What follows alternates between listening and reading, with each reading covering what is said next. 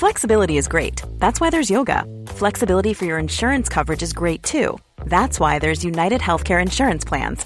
Underwritten by Golden Rule Insurance Company, United Healthcare Insurance Plans offer flexible, budget friendly coverage for medical, vision, dental, and more. One of these plans may be right for you if you're, say, between jobs, coming off your parents' plan, turning a side hustle into a full hustle, or even missed open enrollment. Want more flexibility? Find out more about United Healthcare Insurance Plans at uh1.com. Burrow is a furniture company known for timeless design and thoughtful construction and free shipping, and that extends to their outdoor collection. Their outdoor furniture is built to withstand the elements, featuring rust-proof stainless steel hardware, weather-ready teak, and quick-dry foam cushions. For Memorial Day, get 15% off your Burrow purchase at burrow.com slash ACAST and up to 25% off outdoor. That's up to 25% off outdoor furniture at burrow.com slash ACAST. There's never been a faster or easier way to start your weight loss journey than with PlushCare.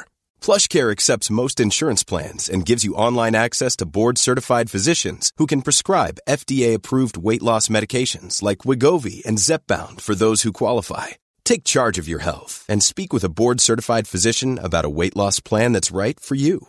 Get started today at plushcare.com slash weight loss. That's plushcare.com slash weight loss. plushcare.com slash weight loss. Hello and welcome to episode 131 of the world's first Paul Weller fan podcast. I'm Dan Jennings and 10 years ago I gave up my life's dream and career as a radio presenter with one big regret. Never getting to interview my hero, the legendary singer, songwriter and musician, Paul Weller. This podcast exists purely to solve that issue. Welcome to Desperately Seeking Paul. Now, on this episode of the podcast, I am joined by keyboard wizard, singer, and songwriter Christopher Holland, a man whose session and touring work has featured the likes of Green on Red, Squeeze, Sam Brown, Elton John, Ray Davies, the Stereophonics, to name but a few. A hugely talented musician who joined the Paul Weller Band for the Heliocentric Tour in 2000. Chris is also part of Jools Holland's Rhythm and Blues Orchestra, and yes, that is his big brother. So we'll talk studio work, like the fabulous co-write I'm Gone, which Paul delivered lead vocals on, along with TV show Later and The Hootenanny, and playing with Paul as part of that setup live. In between working with other artists, he continues with his first passion of writing, recording, and producing his own fabulous music. So we're going to dig into all this stuff on the podcast. Let's get into it. Christopher Holland, thank you for joining me. Oh, it's a pleasure, Dan. Yeah, glad to finally sort of meet you here and to be doing this after quite a while, isn't it? I think it was this, the beginning of lockdown. I was sort of mentioned about it, and I've been really enjoying a lot of the podcast since. I've got to say, it's um, amazing achievement on your behalf to get it all together like this. You know, so there's nothing else quite like this, is there? I was thinking because it's it's quite a unique thing, you know, for an artist, you know, to have all, all these contributions from different people, and uh, so a lot of people I know, but a lot of people I don't. But it's like you kind of get to know about him through it and through other about other people, which you wouldn't know about. You know, it's fascinating. You know, maybe he's listening to them, enjoying them so much he doesn't want to do it yet because he's wait, he wants to hear all the different guests and what they got to say about. It. That could be it. you ought to have a big party at the end and set, invite everyone that's um, been on. You know, like they could all c- come and it'd be like this is your life, wouldn't it? And he'd sort of turn up. And say, oh, good work, and. Uh, yeah, I hope, I hope Paul's listening somehow, and then you manage to get him on at some point, and your your dream comes true. Fingers crossed, fingers crossed. Well, look, we're having a lovely journey getting there, and who knows how long it will take. But you know what? It's a real blast kind of talking to so many amazing people and digging into their careers and their stories about Paul and their lives and all that kind of stuff. So we're going to do the same with you. And there are lots of Weller connections that we'll dig into. But the, the thing I find fascinating uh, from your point of view is that, I mean, this is a real musical family because obviously, you know, Jools Holland's your brother. Your, your other brother, your twin brother plays drums, I think. That's right. So your house as kids must have just been horrendous amount of noise. As a parent, I mean, I, I just want peace and quiet, but that wouldn't have been your household, right? Well, it was such a different time then, I guess, as well. Yeah, because there, there wasn't so many distractions like there are now, I suppose, with the internet and stuff. But uh, yeah, I mean, it wasn't exactly like the Brady Bunch or the Partridge Family, you know. But it was, it was definitely sort of a, a musical sort of up, upbringing, you know. Um, I mean, my earliest memories, us, my mum used to play a little bit of piano, and my uncle played piano, and there was we had a player piano at my nan's house, and there was always a sort of lot of piano music sort of being played, and um, it, and my dad was more into classical music. He'd start playing a lot of sort of, I think it was Wagner and sort of like really extreme classical music, and he'd be obsessed with his hi-fis and getting this amazing sound around, but there'd always be some kind of music coming out of the house, you know. Yeah, I, me- I remember when I was really young, my brother, older brother, because there's about nine years difference, used to play a lot of boogie woogie piano. So I'd be trying to sleep and hear all this kind of stuff in my bed. You know, it was really inspiring. Now, and I thought, wow, that sounds pretty cool. He's pretty good at it, right? yeah, pretty good. You know, he must have only been about sixteen or something. I was probably sort of six, seven or eight, but it, it sounded amazing. You know, and I, and I, I saw the dogs just turned up. Hello. I remember asking him to give me a few little tips, you know, and show me a few licks, even when I was seven or eight, which he kindly did. And I think you get the bug quite early from that, I guess, you know. And then same sort of times, the early formation of Squeeze were rehearsing around the house in the front room a bit. So there was Glenn and Chris from Squeeze getting together with the original drummer and the bass player and listening to all that stuff was really inspiring, you know, growing up. I was going to ask how you got your, your share of the of the instrument because was there just one piano that you were all, you know, and as soon as Jools is off, you're straight on, or how did it how did that work? Um, it was kind of a grand piano that my dad seemed to get some free from somewhere, and it managed to just fit in this little room at the side of our house. So we always just used to play that a little bit. But then he, he got this uh, thing for Squeeze. The original thing was an RMI electric piano, which he then handed down to me at some point. And then he had this Polymoog, which was, it was like the most amazing sort of synthesizer that you could sort of imagine in the 70s. I think they're about £3,000 then, you know, but that was back in sort of early 70s. I remember just putting headphones on and you'd sort of go in this different world. It was like a sort of spaceship taking off all these sounds and these possibilities, you know. So that, that was definitely a big kind of, uh, inspiration, you know, listening to the vintage, those keyboards, which weren't vintage then, but then I've sort of started collecting some of those old keyboards since, you know, I guess from that. Yeah, they'd sort of go off to the pub later and then I'd sneak in with my brother and just we'd start start having a little play when we were about eight or nine. I guess you know I, I, don't know, but it was just a natural thing, I suppose, wasn't it? At that time that you do. Was there ever any doubt that this would be your world as a career? Did you do anything else? Did you try anything else, or was it straight into being a musician? Not really. Didn't really think of it as a career. It just seemed like a fun thing to do, you know, and it, it just sort of took over, I guess. And then I sort of I sort of got really obsessed with just sort of writing song ideas, although I didn't really think of them as songs, but just little sort of pieces of music, you know. Um, and then my older brother kindly sort of when I got a bit older, in my sort of early teens, he kind of handed down a, a reel to reel four track that he used to use, which at the time nobody really had ways of recording stuff, you know, because it was before sort of internet and stuff and before digital stuff. So it was an analog reel to reel TEAC thing. So I, I kind of started using that to record basic little songs with my Casio keyboard. We kind of formed a little band at school with, with my brother on drums. It was harder then to meet other like-minded musicians, I think. Nowadays it seems a little easier, doesn't it? Because of Facebook and all that sort of stuff. And, but there didn't seem to be anyone that age who was really into playing. And we, we managed to find a couple of, mutual friends at a party, I think, um, when we were about 14, 15. There was a couple of girls that we vaguely knew who, who played uh, guitar and sang. And it was really sweet sound they got. It was a bit like some 60s kind of beat group and things, and they, they looked good, sounded good. So we kind of formed a group together with them uh, and used to play local parties and a few pubs if we could get in and stuff. And we built up quite a big following locally, you know, with that. So that was quite a good experience. Um, and a bit later on, we got spotted by, you know, Mick Robertson from um, Magpie. He was on that originally. And he kind of quite liked us. So he kind of spotted us and he wanted us to go on a TV show he was doing called Free Time. So we went on that and then suddenly we got quite a bit of exposure and a bit later on got signed up to Miles Copeland's label and all that stuff and done a few records with that. It all just happened naturally, really, without kind of a big sort of plan. I think at that time it was just quite an innocent thing, just doing it for fun, you know, and then suddenly it becomes like a job again.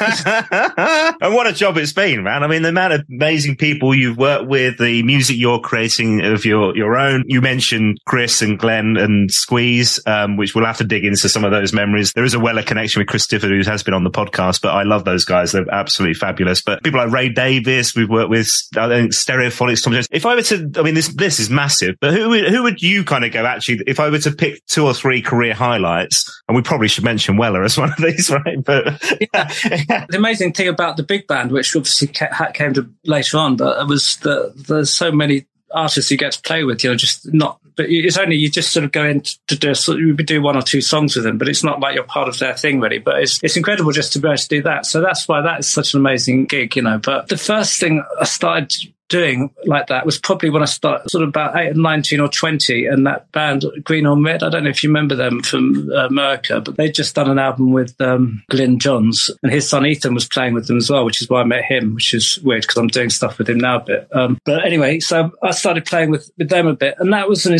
um, incredible experience because we used to go into I mean, it's the first big tours I did of Europe, pretty much everywhere, Japan and, and, and American stuff. And that was a big sort of inspiration, I suppose, to start with, because they were like a real rock and roll kind of band, you know, and I was a bit younger. And some of the conversations they'd have in the tour bus, uh, and it was all like real, um, yeah, it's just inspiring, you know, listening to all that. So that was a big thing to start with. But I mean, my big hero is obviously someone like Stevie Wonder, which which I met when we did the Queen's Jubilee gig, which was pretty amazing. I mean, I've never actually played with him, but I sort of almost got on stage with him when he was doing it because I was sort of standing at the back watching, and it was almost like I was there on stage. And that, but he, he's one of my biggest heroes. We did a thing with Steve Stevie Winwood, which was pretty amazing as well. In uh, I think it was in Cheltenham. He, he came up and did Georgia with us, um, and he was playing piano, and I was just playing a bit of organ behind him. But his voice is just it's just amazing, isn't it? When you hear Stevie Winwood and his whole thing. Uh, yeah, yeah, yeah. He's on the list for the podcast, although I haven't yet managed to find any contact details whatsoever. It was a Weller connection because he played on, I think it was Stanley Road, I think he played on. Yeah, same as Dr. John, because I was going to say he, he was another one, but sadly he's no longer with us. But um, that was another highlight, I'd say. I mean, there's so many, it's hard to think, you know, yeah, uh,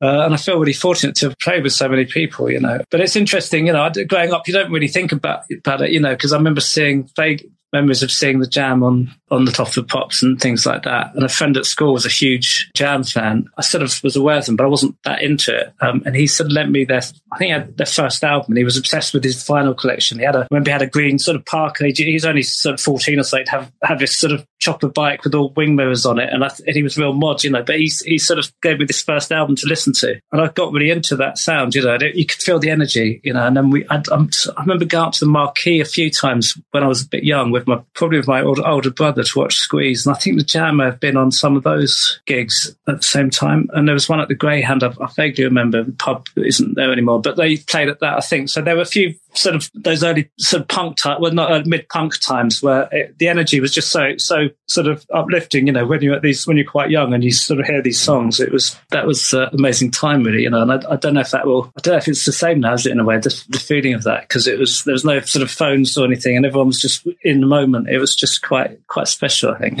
But yeah, I remember being part of that whole, that, that sort of time. It was, it, it just, uh, it felt quite magical, you know, and then managing, looking at that, thinking later on I'd be playing with Paul Weller and Squeeze and things like that seems, seems quite odd, you know, but sort of things just work out. And you don't really plan it sometimes. It just sort of goes in a certain way, you know. Talk me through the life of a touring musician then. So you mentioned about, you know, you're out on the road at a pretty young age and, and you're traveling the world with um, green on red there. To me, is you know, if I'm thinking about like my um, I've got an eight year old. If I'm thinking like in 10 years time, he's suddenly off with these rockers traveling around. I mean, that terrifies me as a dad, but I mean, was, were you nervous? Is there any kind of trepidation? Was it straight in? This is really exciting. This is kind of, well, this is the life I want. Sort of been signed up to this record label with Miles Copeland, who IRS Records, and we'd done a few records with that. And then that, that had sort of petered out a little bit. Um, and we were sort of doing other things. And I was, I started playing in this local band, which are doing quite well, um, just for fun. But my main thing, I've always been sort of writing and doing just just you know, constantly using it as a vehicle to write. Um, but then the offer came up. I think it's because Green on Red's tour manager was from Deptford or something, and and they, and they were looking for someone. I don't know quite how it came up, but I got a call, and then I'd never really heard of them, but I got sent a couple of records, and I thought it sounds kind of good, interesting. Um, and then turned up to the audition. It was like a rehearsal studio somewhere in London, anyway. And then the first person I met was this roadie called Captain Scarlet. I don't know where it's now, but he was amazing, like huge, big sort of old punk, you know. And he was he was a lovely guy. Um, and Ethan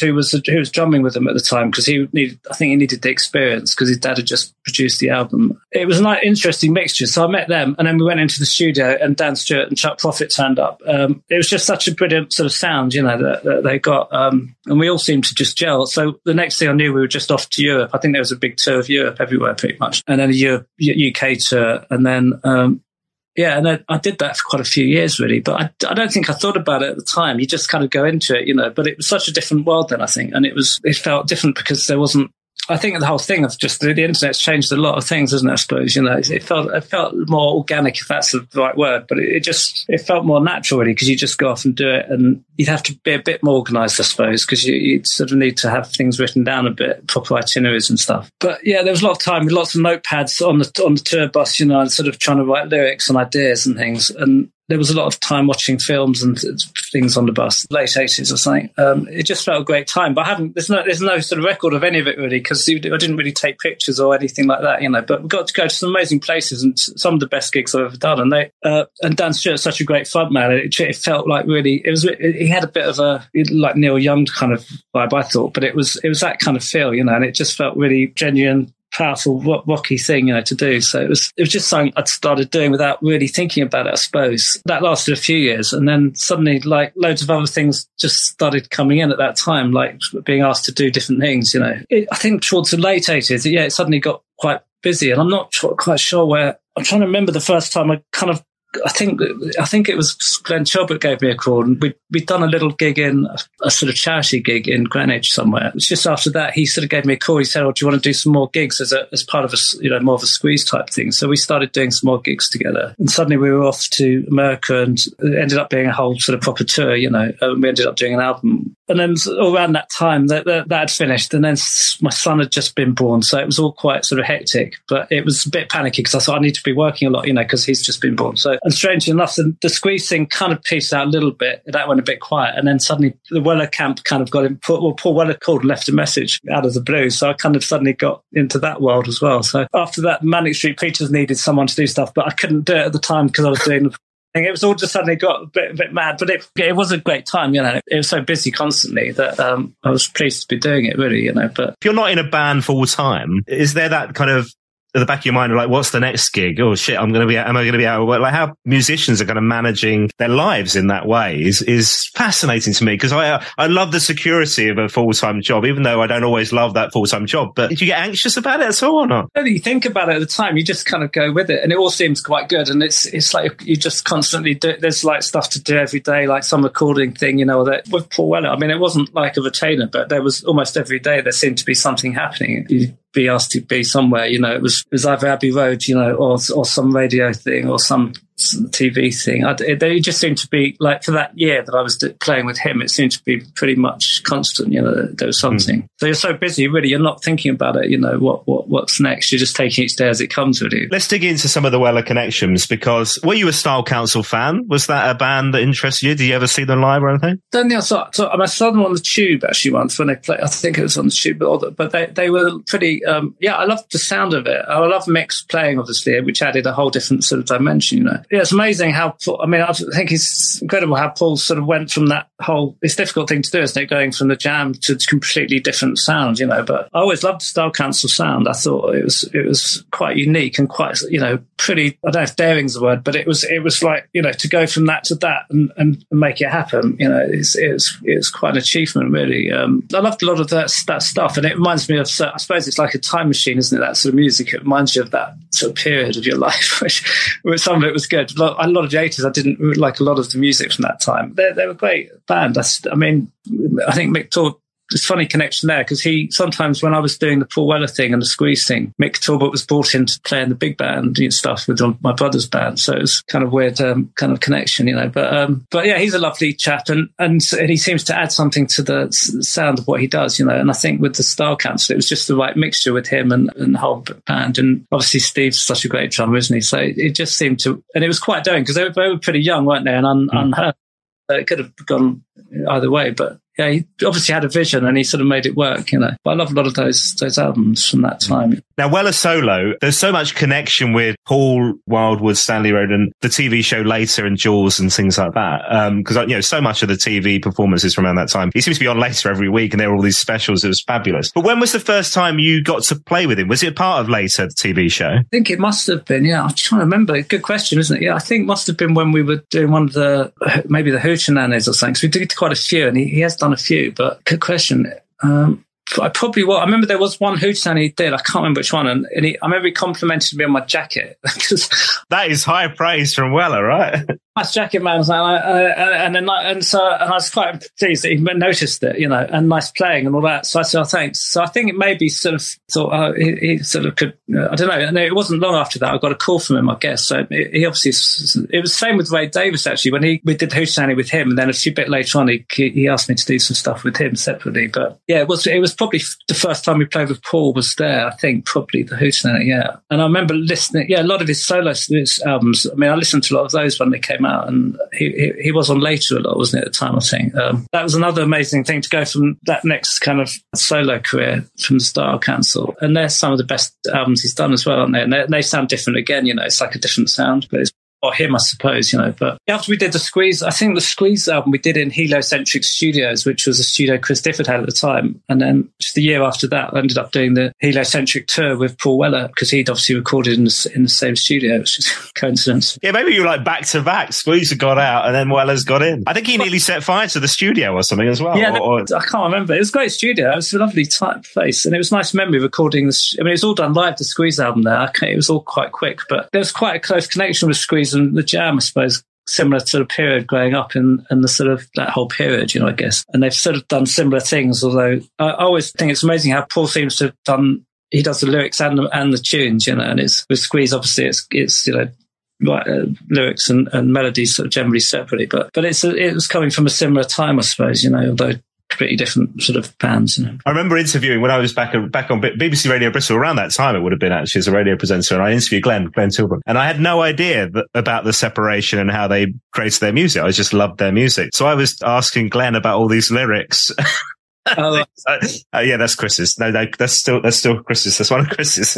done a gig and someone says, "Oh, great drumming," you know, and they and you've just come off stage and they obviously haven't watched you at all because you, you know you've been playing keyboards all night. yeah, yeah. Now I'm going to quiz you about the heliocentric tour in a sec, but I think I'm right in saying the first time you guys got into studio together was actually for a Jools album, Lift the Lid, and a song called I'm Gone, which you've actually got a writing credit on that song as well. So you must have been involved more than, more than, I was going to say more than just the keys, but you know what I mean. But Well yeah. was on that song, wasn't he? Yeah, I forgot about that. Yeah, I think at the time, because yeah, there were lots of big band albums out each, each year, I think, just with various collaborate, but uh, friends albums, I think they were called, weren't they? Lots of guests and stuff. Um, and uh, yeah, me and my older brother, we did sort of write a few things together. And that one, I think Paul, yeah, Paul sort of on. So yeah, I forgot about that. But yeah, that was a good time. It was busy, you know, doing all those sort of albums every year. Yeah, so I think Paul, I think I think Paul maybe came in afterwards and did the vocal bit. I can't, can't remember, but I don't remember if he was there at the time doing it live, you know. Yeah, no, that's good. Yeah. And he always, as soon as he sings on site, it just goes in a different direction, doesn't it? It's amazing. And his voice seems to just got better over the years in a weird way, you know. It's so powerful, you know, which is a bit like Glenn Tilbrook from Squeeze, I think. Similar. He's got, his voice just seems to get better, you know. Some people don't, they still lose it a bit, don't they? But they've all gone from strength to strength, I think, you know. Yeah, I was listening, I was reading an interview with Paul, a fairly recent interview the other day where he was talking about some of the Style Council stuff and the jam stuff. And he was like, he was talking about how he feels he's a much better vocalist these days. And he was saying some of the Style Council stuff he just can't listen to or he's like really critical. And actually, when you do listen to it, you're like, vocally, it's not always brilliant. Like Shouts to the Top is not a great vocal performance from Weller, but it is a terrific song. His voice now is incredible. Yeah, I mean, some of my favourite songs or singers are, they're not great vocalists, you know, but it's just the feeling, isn't it? And, you, and the energy. And I think Paul's always had that energy and that sort of, it's almost that vibe, you know. Um, and it's, yeah, I, I, mean, that's my favourite. I mean, I love, you can, you know, you, there's great singers as well. And it, uh, it's almost just that thing of just being able to sing and play your own song and mean it and, and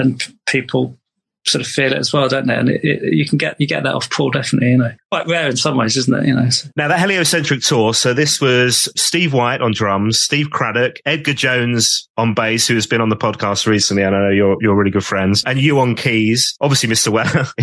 How can I forget? Paul was involved, obviously. How did that come about? There was a gap in the band, and they give you a call, or I remember getting a call from Paul, and he left a message. I wish I'd kept it already, but he left a message on the answer machine when I was yeah before mobile phones. it was just on, a, on an old answer machine thing. Um, just saying, would you be interested in doing? I think it was just maybe just coming down, having a, a rehearsal, doing a few gigs. I wasn't really expecting it, but I remember going down, and I sort of vaguely knew Steve a little bit because Steve actually went to the same school that I went to for a little bit, as, as did Alan, other, you know, who was a bit younger, who ended up playing with Oasis, obviously, you know. But yeah, I didn't know him that well. But he's, I mean, he's, he's such an incredible drummer. And I think when I first got in the studios, it was just Steve playing, and then I started playing a bit of piano with him, and it that felt great, you know. And then we used to just jam. For, I think he used to just jam for a few hours before rehearsals, you know. So we just had these jam sessions to see how it felt, and I'd just be jamming on the the organ or the piano or stuff. And then eventually we'd sort of start rehearsing some of the songs. So it all, it all just sort of seemed to gel naturally, really, you know. Um, and Edgar's such a lovely bloke. So he was playing, it was fun, and it was all just fun. It felt like a fun time, you know. And I, I really, yeah, I really have good memories of that, of that little lineup and tour and stuff because it was all nice, lovely people. Steve always, he's always the same, you know, always adds that, those sort of power chords and his, his kind of attitude thing, which was amazing. Um,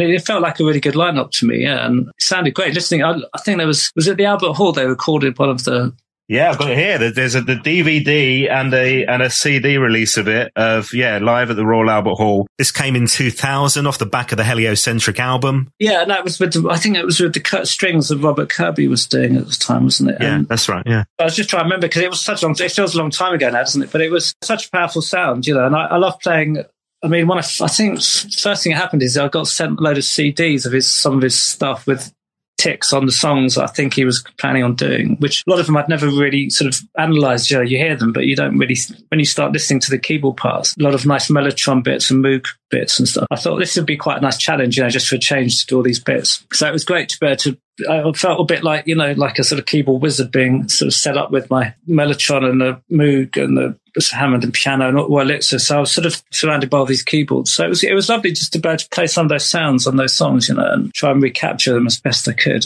And we did do a lot, lot of really nice sort of festivals and stuff. And there was quite a few in Europe, I think. And um, I don't think we went to America. We went to Japan, I think. Um, yeah, yeah, yeah. Osaka, yeah. Yeah, all of, all of it just felt, it felt like a nice, happy family sort of vibe. And every, everyone just seemed you know, it felt great, you know. It lasted just over a year, I think. And then Paul just started going solo, I think, started wanting to do a bit of solo stuff a little bit, which was good. And, and because I was doing other things, it all worked out for me quite well. But the um, other people on the podcast have talked about how Paul takes the live performance very seriously. So you mentioned like, yes, obviously you're having fun and stuff and you're doing what you love, but rehearsals are pretty full on, right?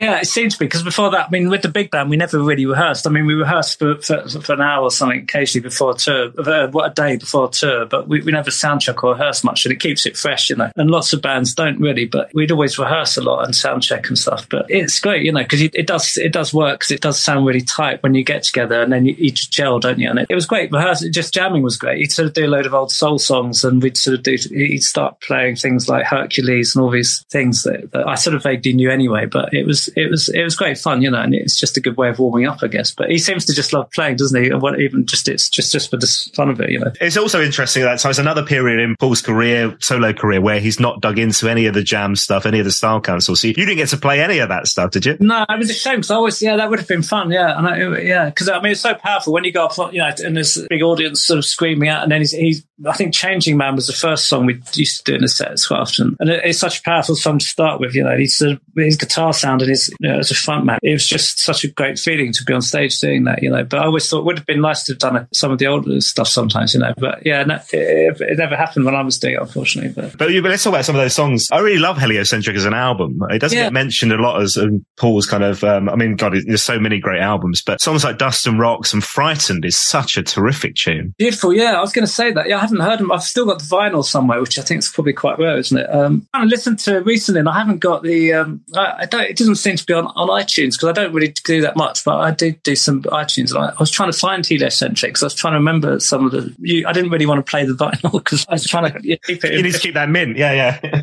But um, I, I, that's the only version I've got of it, so I didn't really have. Uh, I couldn't seem to find it, so I don't know if it's quite a rare one, but it's um, it had some great songs. Yeah, Dust and Rocks was great. Yeah, it was it was really powerful. That one of my favourite ones, I think, with the um, sort of weird moog bits and all that stuff. Very, very moving song. Frightened, it was good because he he just played that on the piano, and then I'd sort of I think it yeah it was just piano and organ. A lot of that one was it was there one picking up sticks on that? Was that on that? That's one? right. Yeah, yeah, picking up sticks. Yeah. But Paul, uh, sorry, Steve. Yeah, Paul would get off stage, and sort of stand at the side and Steve would go into a drum solo, and it was like literally, you know, your hair's tingling on the back of your chest because he, he was such a he did such an amazing solo every night, Steve, and I was just like blown away by it every night, you know. Oh, it's incredible, isn't it? Absolutely. But there's some really great songs from his catalogue on that tour. So things like Heavy Soul, You Do Something to Me, you mentioned Changing Man, Peacock Suit and stuff. But I have to mention Woodcutter's Son which often would be like the finale, but the keys on that, man alive. Oh, right. yeah, yeah. No, that's that's another one. I think a lot of Mellotron on that, but yeah, it's a powerful song again, isn't it? It wasn't, yeah, it was, it was great fun. It was just a challenge, really, just to try and do it as best you can, you know.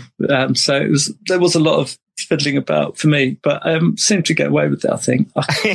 now you mentioned about keyboard wizard, or I mean the amount that you can play, but how much did you take on that talk? Can you remember what you had with you? Because I mean, you mentioned things like Moogs and Mellotron and Rhodes, and I mean, I know you play like Wurlitzer and um, Hammond, oh, vintage yeah, keyboards, all kinds of stuff, right? Yeah, I mean, maybe some people probably got it all in one keyboard now, haven't they? You just got, it's got press a button, yeah. But it, it was nice because we had the yeah the, the, the Hammond organ, the um, I think it was yeah. The, the, there was a Moog, had a Moog which was um, at the side on top of the Mellotron, so it was a genuine Mellotron, but that that was Paul's Mellotron, um, and well, it's uh, and a piano sound pretty much. So yeah, I think it was five keyboards or something like that. Yeah, I should have got a cape really, shouldn't I? Gone the whole. Thing.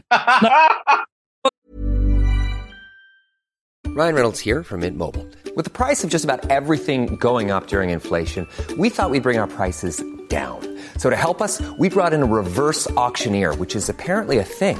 Mint Mobile unlimited premium wireless. Ready to get 30, 30, bit to get 30, bit to get 20, 20, 20, bit to get 20, 20, bit to get 15, 15, 15, 15 just 15 bucks a month. So, Give it a try at mintmobile.com/switch. slash $45 up front for 3 months plus taxes and fees. Promo rate for new customers for limited time. Unlimited more than 40 gigabytes per month slows. Full terms at mintmobile.com.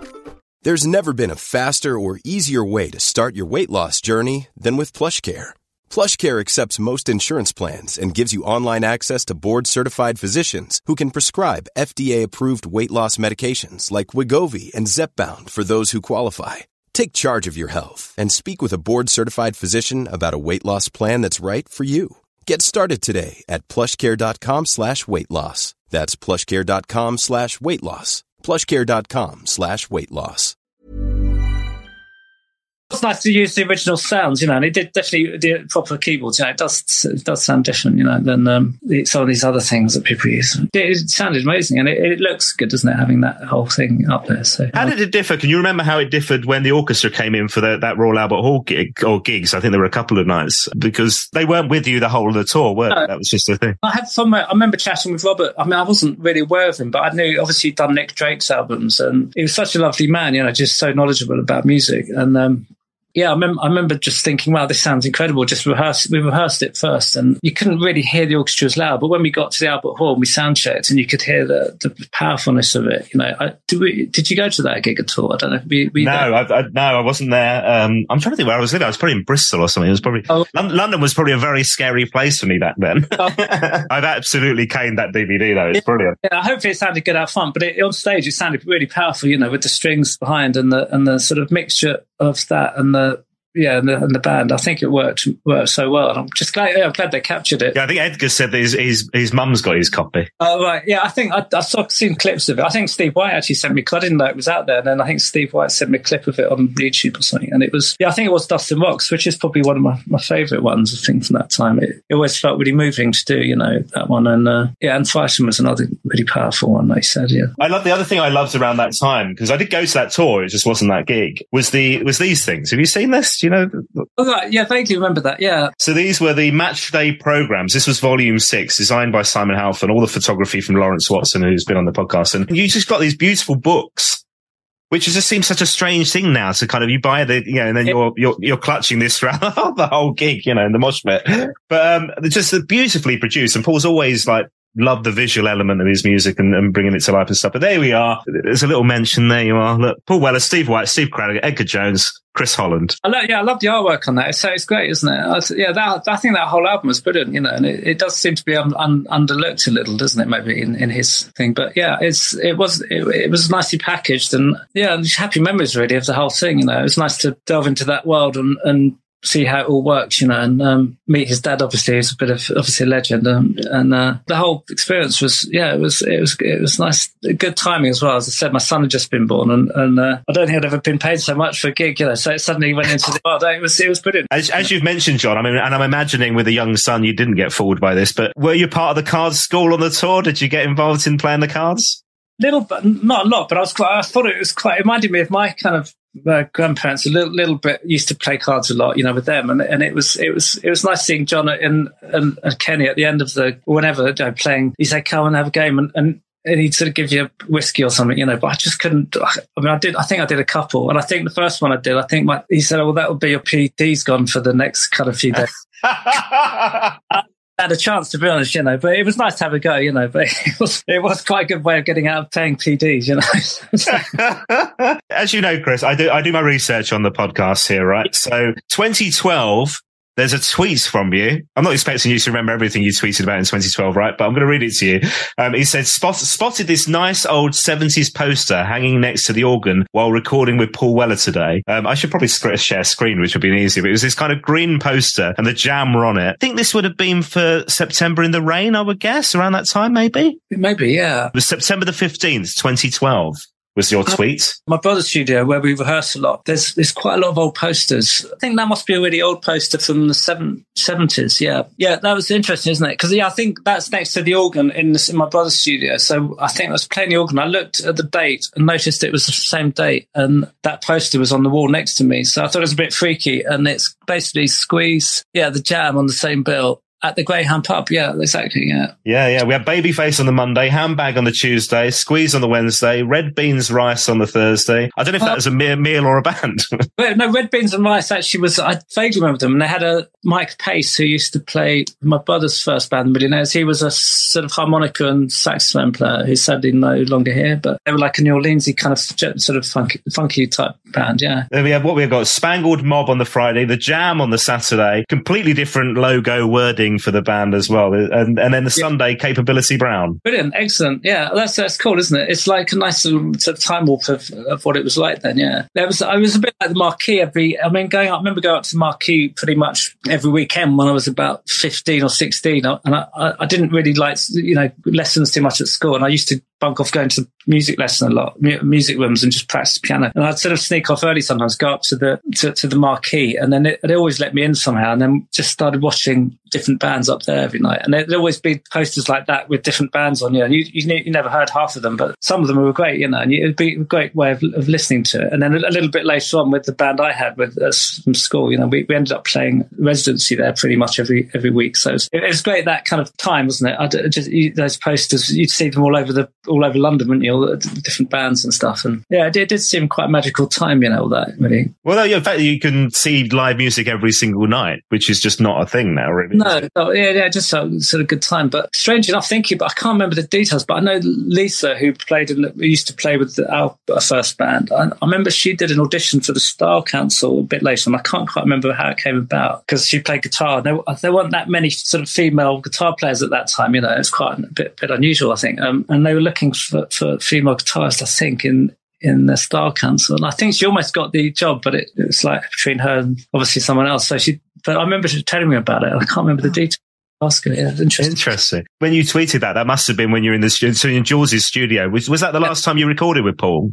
It probably was. Yeah, I'm guessing. Yeah. Yeah, I, don't, I can't remember what it was, or it might have been rehearsing for for the Hootenanny or something. I can't remember the last time we did it with him, but it's been a, it's been a few times, isn't there? Yeah. Yeah, I mean it's amazing. I mean even the Amy Winehouse the Hootenanny was you were in that band at that point, weren't you? Yes, yeah, that was that was an amazing one, wasn't it? We are probably rehearsing, and I remember just so looking at this, yeah, and he'd sort of be, and I was the organs up on a sort of raised level, so I was sort of used to look down on everyone, so he'd be down there rehearsing, you know, playing and rehearsing. But then I think I just looked at the side of me and saw the jam poster. And it seemed quite a strange, kind of significant thing, really. That, that was probably one of the, the most um, memorable times playing with Paul and uh, with the big band, you know, with, with Amy Winehouse one. That was that was quite special, really. You know, that's probably on YouTube, isn't it? The clip of yeah, that. Yeah, it is. Yeah, it's just, yeah, absolutely. Yeah. Like, don't go to strangers. Just absolutely stunning, isn't it? Yeah, yeah, and I don't think we'd rehearsed it that much. It was pretty much, you know, just done quite quickly. I don't understand. Like, when you say that, it's like, like, I can't get my head around that. Like the fact that there's very little rehearsal, you just bang into it. Uh, so how do you do? You spend weeks and weeks prepping for these kind of guest appearances on things like Hootenanny and to, to learn the music and understand your bits of it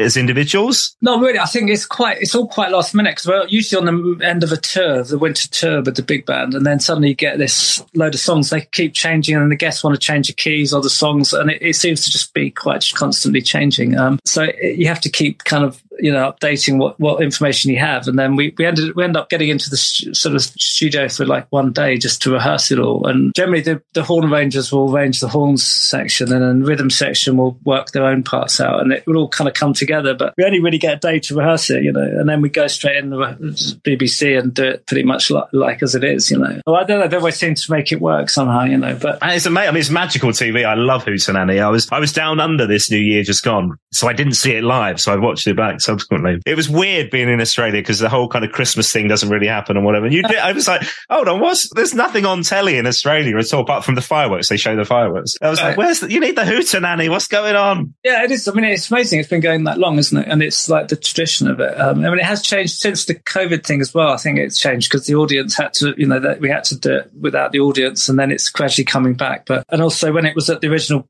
you know, the iconic BBC, you know, up in Shepherd's Bush, that, that helps, I think, with the whole thing. But I mean, it's amazing. They're still doing it as, as it is. And it's, um, yeah, I mean, hats off to, to my brother really for keeping all that stuff together so long because it's not, it's quite an achievement, isn't it? To be yeah, yeah. how long he's been doing all that, you know, it's incredible. Yeah. Really. You mentioned COVID, uh, the dreaded C word, but as a touring musician, your entire world disappears, but you kept yourself pretty busy with a number of music projects during that time. Yeah. I mean, it was, I mean, it was quiet as far as gigs went and like there was no money as far as all that went, you know, which is the main income for, for touring musicians, you know. But it was a good opportunity to try and get a load of songs finished that I'd been working on, I suppose. And I'm always chipping away. I mean, I just do it because I love it, really. It's not, you know, like, but I'm always chipping away at song ideas and writing and recording. So it, it was a good chance to finish a lot of that stuff, you know. I mean, I'm not that technical, but I've got a little basic home studio set up, you know. So it was get, good to get more into that, really, and, you know, spend a bit more time having a clear out of stuff, which is, which is what you keep putting off, you know, and just trying to kind of have minimal things around and not, not have too much clutter. So yeah, it was a good chance to do all that, I guess, you know. It got quite desperate for a while, didn't it, when there was literally nothing, you know, and it was because that, that's all I've ever done really, you know, and you don't really think of anything else, you know. So it was, it was a weird old time, but I seem to be getting through it now. So looking back, weird. I did, I did do a, I did a little charity. There was a, one for the NHS. A friend of mine who had been helping manage me a little bit had, had put together this sort of charity album. So I, I, did a song for that, and also my mum passed away just before COVID. It wasn't it wasn't to do with COVID, but she, she she'd just been getting a bit poorly before, so it was nice to do something for that. Yeah, I did two. I think I did two charity singles in that, in that time, best I could. But it was difficult because I was just doing it at home pretty much on my own, and I didn't have any had limited technical knowledge really, so it was done quite basically. But yeah, though, it was nice to keep busy and just be creative really in that yeah. time. It was um, so, and I'll put these in the show notes. The Great Awakening was the one for raising money for NHS NHS Heroes, the album Songs of Isolation. So that was right in the, the midst yeah. of the kind of COVID crisis, if you like. And then the second lockdown song you mentioned, so that was dedicated to your, to your mum, right? So that was Thank You for the Love. Yeah. I mean, it was, it was basically, it was just ideas I'd had really, but that was because she, she sort of had quite bad dementia at the end, and it was it was just it was a little charity thing for that for that, and all the people that are so you know amazing who help out uh, in the care home she was, you know, and they just and it was a really difficult time for them, you know, and you couldn't go in and see her half the time, you know, because of that COVID thing. But yeah, it was just sort of dedicating it to them, really, in I suppose, a little way. But it was just also it was an experiment to try and do stuff on my own, really, because I'd never done that before. I usually go in and do it with a band or, or something, you know. But it was quite it was quite nice just to do it as best I could on my own. So it, it, didn't sound, the sound sonically wasn't brilliant, but it was just trying to get it out. I imagine it's quite liberating. So to be in control of and being able to do it all yourself and kind of, um, or, or, do you miss that kind of camaraderie and that bouncing ideas off people? Um, yeah, I think a bit of both, both you know, I've, I've, still got a band that I play, like we do sort of fun, fun gigs with sometimes parties and stuff just for fun with um, different people. And it's always nice just to play live, isn't it? With some, with other people and you bounce off things. I think that is the best way to capture a song. If you've got the song worked out and by playing it live a lot, obviously, you know, and, and, then you capture that that magic. But a lot of the time, I've I've got a song half done, so I'm sort of writing it as I'm going along almost. So you put the idea down and build it up that way, and then add things on after. There's all different ways of doing it, you know. But I mean, that's one of the things I, I'm sort of curious about Paul Weller's songwriting, really, you know, because it is so incredible, a lot of it, and you, you wonder where he gets all these ideas and his process of how he, when he gets the idea in his head, does he then just jam it with the band, or does he sort of, you know, how does he actually the process of him actually going from, you know, it's like a blank canvas isn't it? You've got this sort of idea, but you want to get it down. It never sort of works out quite how you have it in your mind, you know. But how does he go from that process of, of getting it into a sort of actual finished product? You know, it's um, it's also that thing of like there doesn't seem to be many periods where he talks about writer's block at all, and we're talking over forty five years now. It's just yeah, yeah, isn't it? Like over 450 songs, I think I worked out the other day. Yeah, and it's so poetic. I mean, it's so poetic. You know, from from you know, just looking at you, you know, where does he get these ideas? It could be like a book of poems, almost some of the words, couldn't it? And, and you just wonder how he gets so many inspired ideas. You know, and it's um, because I mean, I, I, love writing all the time. I'm always getting ideas and notepads and write a song. I've got millions of ideas, you know, but it is a constant thing. You know, you have to rewrite and change things. But his ones just see, he seems to have so many all the time, and he never seems to tire of it. You know, it's it's incredible, really, isn't it? Time consuming as well, mustn't it? For yeah, people around him, you know, because you have to go into that whole zone, don't you? You can't almost do anything else. But yeah, he seems to manage to do it all, doesn't he? And do everything else. it's been a while since we've had an, an album from you. Um, it's been a few years. How do you approach the kind of making of a new project? Because you mentioned at the start of this that you've been working on an EP in the early hours. Yeah, I mean that's that's kind of almost finished pretty much. But with that one, I've I've almost been doing most of it myself, um, and then I've been bringing in a few people just to add bits too. But it's yeah, quite it's almost finished pretty much. So I'm I'm just trying to work out how I'm going to get it mixed really, because hopefully the guy Ron Box who's helped me in the past is, is, able to do it, and then I'll just yeah just get it out there as a little thing, you know, this this year. But yeah, part of it is I mean it is all part of it's you know the technical thing and the cost and all that stuff. I mean the last album I had out, I, I ended up getting a lot of CDs made up, but uh, a lot of I don't know if people think some people say they're coming back, some, but it's nice to have a physical thing as well, isn't it? You know, and obviously vinyl is the best thing, but it is expensive now, you know, to get vinyls printed up, particularly if you're going to get colored ones or different ones, you know, and then you've got to carry them around. So it is a tricky thing to work out, you know, but um, I just do it because I love it really, you know, and it's just, um, I can't seem to stop, you know, as soon as I sit down at a keyboard, you just come up with some idea and you just think, oh, where's that going to go? And then you, you almost don't want to do it because you just think, well, you, then you, you want to finish it, but you know, it's, it, quite time consuming, isn't it? I think as you get older to do it also. You'll know from listening to the podcast, like Paul's not seems like a nocturnal character from the, the text of people in the middle of the night to the, the making music into the very early hours. It's, it's that thing of just once you start getting into it, you don't want to walk away. You're in that zone, I guess. Yeah, and often you're lying in bed, you can't see because all these songs going around your head. You say, oh, yeah, and then you get the best ideas in the morning, suddenly, you know, at night. And you, I used to have a little, well, it's next to the bed, literally, and I'd, I'd sort of start playing at night because you get these ideas and record it down, down on your phone or something. But you have all these ideas, melodies and songs, you know. But yeah, I mean, I find melodies easy, but I think lyrics are the hard thing for personally, you know, and, and I've done a few with Chris Difford's given me a few lyrics in the past, you know, and it's, it's, and that, that's another quite hard thing, I think, to write I mean, I don't know how Glenn Tilbrook does that, you know, write to lyrics, because so, that's quite tricky. And I've sort of made it work a bit, but I find it much more natural to, it sort of happens at the same time almost. You've got a melody and then you kind of work out the, the lyrics seem to come fall into the meter of the rhythm that you've got. But yeah, to come out with original lyrics, I suppose you can only write what you know about, really, you know, but it's a lot of it's, it's, a, it's quite tricky to get that balance, I think. Yeah.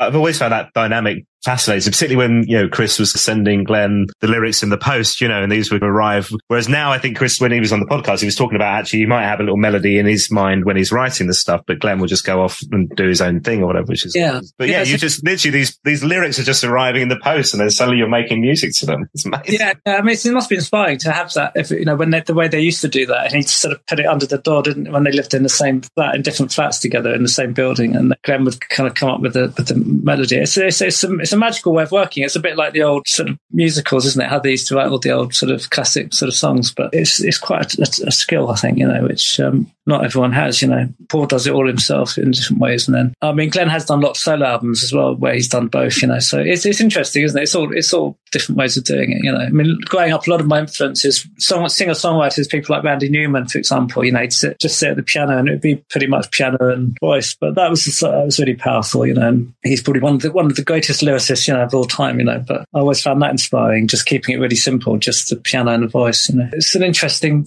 I don't know, the whole thing of creating something. You know, from nothing is always fascinating. I think you know. I love Another idea, yeah, of that you're going into the studio sometimes with very little, um, or you're going into your little room and or whatever, and then you're coming out and you're making there's a, a finished complete song that yeah. we all get to, and that could live on forever. It's mental. You get it out there, and you never know where it's going to go. Do it's like having loads of babies, and they just go out and they do their grow up and do their own thing, and yeah, it's just it's interesting, isn't it? It's fascinating, kind of particularly now because of you know you, it can just end up anywhere, can't it, on the in the world, you know. Whereas before it was it wasn't really possible, was it? I suppose. Lovely to chat with you. I'm so glad that we managed to sort this out. I do have two questions for you before you go, though. All right? Far away. I think you're going to be because I've been listening to some of your podcasts. well, hopefully you'll have an answer then. So you, you're allowed one Paul Weller song for the rest of your life. It can be the Jam, the Style Council, or solo. What are you going to go with? Well, I was thinking, I, I do love Dustin Rocks only because uh, you mentioned that because it was from that sort of period that, and it has fond memories, you know, when we were playing it live. But also listening, talking about Mick, Mick Talbot and, and, his playing. Um, and one of my favorite Paul Weller songs is, I think Wings of Speed was really powerful because I remember he did that. I think he did it on the later as well, but because it was just piano and organ, you know, and it, and I think Mick did say about when recording the organ, it was like a church organ in a in a chapel. but I, I, don't know. I always I thought that is quite a gospel feel almost that song, isn't it? But it's sort of simple. But his lyrics, his vocals are really powerful on that, and it's quite emotional that one, isn't it? That's Carleen Anderson on that one as well, isn't it? Amazing, yeah, yeah. Got a nice sound feel about it, isn't it? Something a bit spiritual one. Good choice, man. Good choice. Right. So, final question. Purpose of this podcast: it's to talk to lovely people like yourself, obviously, and hear your stories. But it's really for me to get the interview with Paul Weller that I never managed to in my radio career. If it happens, what should I ask him? Well, yeah, I was thinking. I mean, apart from the obvious things, has, does he listen to? Has he listened to all the podcasts on this? Hopefully, he has. You know, um, I'm curious about his how he gets inspiration. You know, for his, his lyrics and his process of writing. You know, and how, how does he actually write a song? You know, and, and he gets the ideas, and then his how does he get that from nothing to the finished thing? You know, I, I don't know if I, maybe he has talked about it in the past, probably in, in interviews, but it's, it's always fascinating, I think, to find out how someone does that, you know. I mean, that's something I'd, I'd, personally be curious to know about, you know, how he actually writes a song from scratch, you know, and how, how it starts off, you know, is it like a like germ of an idea in his head, you know, and does he sit down and write the whole lyrics? And I don't know, I think it's probably different for each song, maybe, you know, but be, be curious to find out his process, you know. So yeah, that bit of at which point does it come out of your head and onto something, whether it's a lyric or a, ch- a little melody or a little note yeah. or whatever. At yeah. what point does he think, oh, this is worth recording somewhere, writing down or whatever. Yeah. Yeah. And then it, and then it's quite hard sometimes to capture that, isn't it? You know, get that spark, you know, and, and does he just do loads of versions till he gets it right? I mean, he, you know, sometimes you can't do that, you know, if you've not got, but he's, he's got his studio. He can do it as much as he wants probably until he's happy with it. But some of the early stuff, I suppose with the jam stuff, because it was quite probably done pretty much live quite quickly, wasn't it? And you don't have time to really think about it. Whereas now people can keep changing stuff and sort of dissecting it a bit. But, you know, I don't know if that's always a good thing, is it? But, um, yeah, and has, has, he got has he got a new album out sort of on the way? Do you know? Is there anything coming? coming There's soon? talk of it. So I read an interview and and, um, and people have mentioned to me. I think the next one's going to be a triple album. Not this year, probably next year. I think was what. And I think he mentioned this in Mojo magazine in one of the interviews. But yeah, I mean, yeah, he's not slowing down, right? Right, that's incredible, isn't it? Yeah. I mean, we saw him quite recently. We did a prostate cancer gig at uh, the Albert Hall. He was seemed the same as ever, you know. And I, I said, I, said to him, it's amazing because the last time I was here with him was when we did that, that tour, you know. It was a great gig because there was Rod Stewart was doing it with us, and he's obviously a Rod fan as well. So it was just a nice atmosphere on stage. We all sort of, everyone was just sort of playing and, and, and chatting. But he said, yeah, I remember here. He said, yeah, it was great. I'm happy memories of that gig, you know. And it, and it was nice just to sort of see him and not, and he, he doesn't, he doesn't seem to, he doesn't seem to ever stop, you know. Uh, which is, I don't know where he gets that sort of energy and that from, you know, particularly after he's just had twins and he's just, I think he, because there was into a lot of drinking going on at the time when I was there and it, it, it's, that must have been quite tiring. I, I, couldn't keep up, you know, but I think that stopped. So that's probably given a new lease of life, maybe, you know, but it's amazing his energy, isn't it? And how he just kind of seems to just keep cool and keep doing it. So yeah. Yeah. I don't know how they managed to do any gigs with the amount of alcohol consumption back in the day. I mean, it was, it was quite, I think that was generally after, wasn't it? But yeah, it was quite tiring. Yeah, but the hangover next day, you know what? Yeah. Bloody hell, God. it was fun times, you know. But um, yeah, it's, it's, moved on a bit. Yeah, but it sounds great now, doesn't it? What he's doing. I mean, it sounds just as, as good in a different way, you know. And it's good he keeps it fresh all the time, you know, which I think is important, isn't it? Well, I think also like when you bring in an orchestra, when to bring in an orchestra and do something different there, like he did at the um, with the other aspects gigs, or yeah, you know, when you need keys in the band or not, and it's kind of constantly kind of reshaping the band, reshaping the sound to, to do yeah. different things, or when it's just him and an acoustic guitar. That Days of Speed tour, which came off the back of the Heliocentric tour you mentioned, is that was just fabulous. You know, just Paul and an acoustic guitar. Yeah, exactly. That was it was unique, wasn't it? Again, I think his voice is so strong. You know, it's, it's and it's so distinct, isn't it? But I think ultimately it comes down to the song, doesn't it? If you, you know, it's having a great song, you know. And another great one was "You Do Something to Me" because I remember that was a really powerful one to do, and with the Mellotron, you know. And I think it, when when you've got a great song, it's it's it's easy it's easy almost to, to play it, you know, because it or record it because it, it's always going to sound great, isn't it? Well, look, digging into the process is on my list, so Paul's going to tell us about that when the interview with Mr. Weller happens. We're going to dig into that. We'll get back to you, and we'll we'll, we'll let you know how. well, you'll hear it on the podcast. But we'll, we'll find out about the process. No, no, definitely, yeah, no, it's like anything, isn't it? But yeah, you've got it's got to be soon. I'm sure he's going to be on this year. It's uh, what number is this? Oh, um, what are we up to? Um, your episode 131, Christopher. He's waiting to hear someone say something bad about him, and then he's just yeah, then the whole thing's over. it's amazing. It's lovely. It's such a great thing to have done, you know, and, and well, well, done on that. Um, oh, bless you.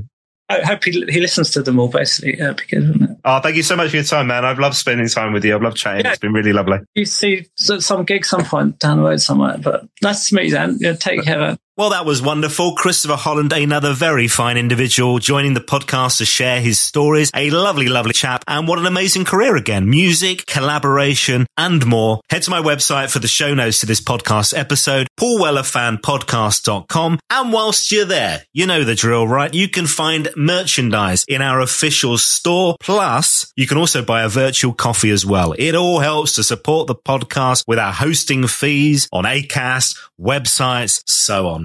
Cheers for all your support on the roll call this week. Mark D, who says, Hi Dan, I've listened from the start and your podcast has been an integral part of my week. So thought I should better buy you a coffee to say thank you. Love the Stuart Prosser episode reminiscing about the Style Council. Happy days. Thank you, Mark. Much appreciated. Hello to Steve Henson. Thanks to you for your virtual coffee. John Reed. Thank you, sir. Alex McLaughlin says Stuart Prosser was another star in the Weller sky. Another guest it would be great to have a pint with. You're absolutely right. I do like the idea that Christopher had, by the way, for the wrap up at the end of the series. Just all the guests, a lovely big party. Martin Bonholms bought you a coffee. Thank you, Martin. Mike C. Thank you, sir. Simon Cartledge. Hello to you. Martin Glover. Thanks to you for your virtual coffee. Cheers for all of you. Thanks for your support. Really do appreciate it. If you want to get involved, just head to my website, grab a virtual coffee in the store for a shout out on the show next week. Now, talking of things that are really, really exciting, two things I want you to get involved in. Number one,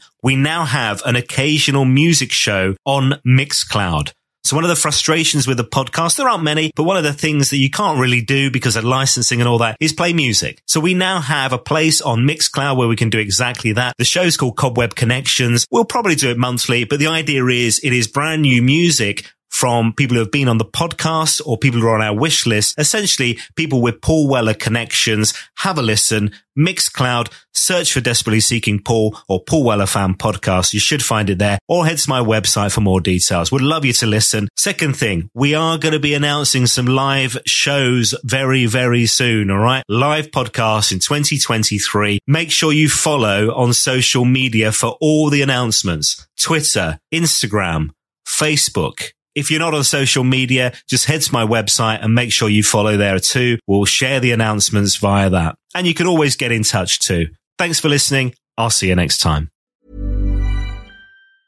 Mom deserves the best, and there's no better place to shop for Mother's Day than Whole Foods Market. They're your destination for unbeatable savings, from premium gifts to show-stopping flowers and irresistible desserts. Start by saving 33% with Prime on all body care and candles. Then get a 15-stem bunch of tulips for just $9.99 each with Prime. Round out Mom's menu with festive rosé, irresistible berry chantilly cake, and more special treats. Come celebrate Mother's Day at Whole Foods Market. A lot can happen in three years, like a chatbot may be your new best friend. But what won't change? Needing health insurance. United Healthcare Tri Term Medical Plans, underwritten by Golden Rule Insurance Company, offer flexible, budget friendly coverage that lasts nearly three years in some states. Learn more at uh1.com. When you make decisions for your company, you look for the no brainers. If you have a lot of mailing to do, stamps.com is the ultimate no brainer. Use the Stamps.com mobile app to mail everything you need to keep your business running with up to 89% off USPS and UPS. Make the same no-brainer decision as over 1 million other businesses with Stamps.com. Use code PROGRAM for a special offer. That's Stamps.com, code PROGRAM.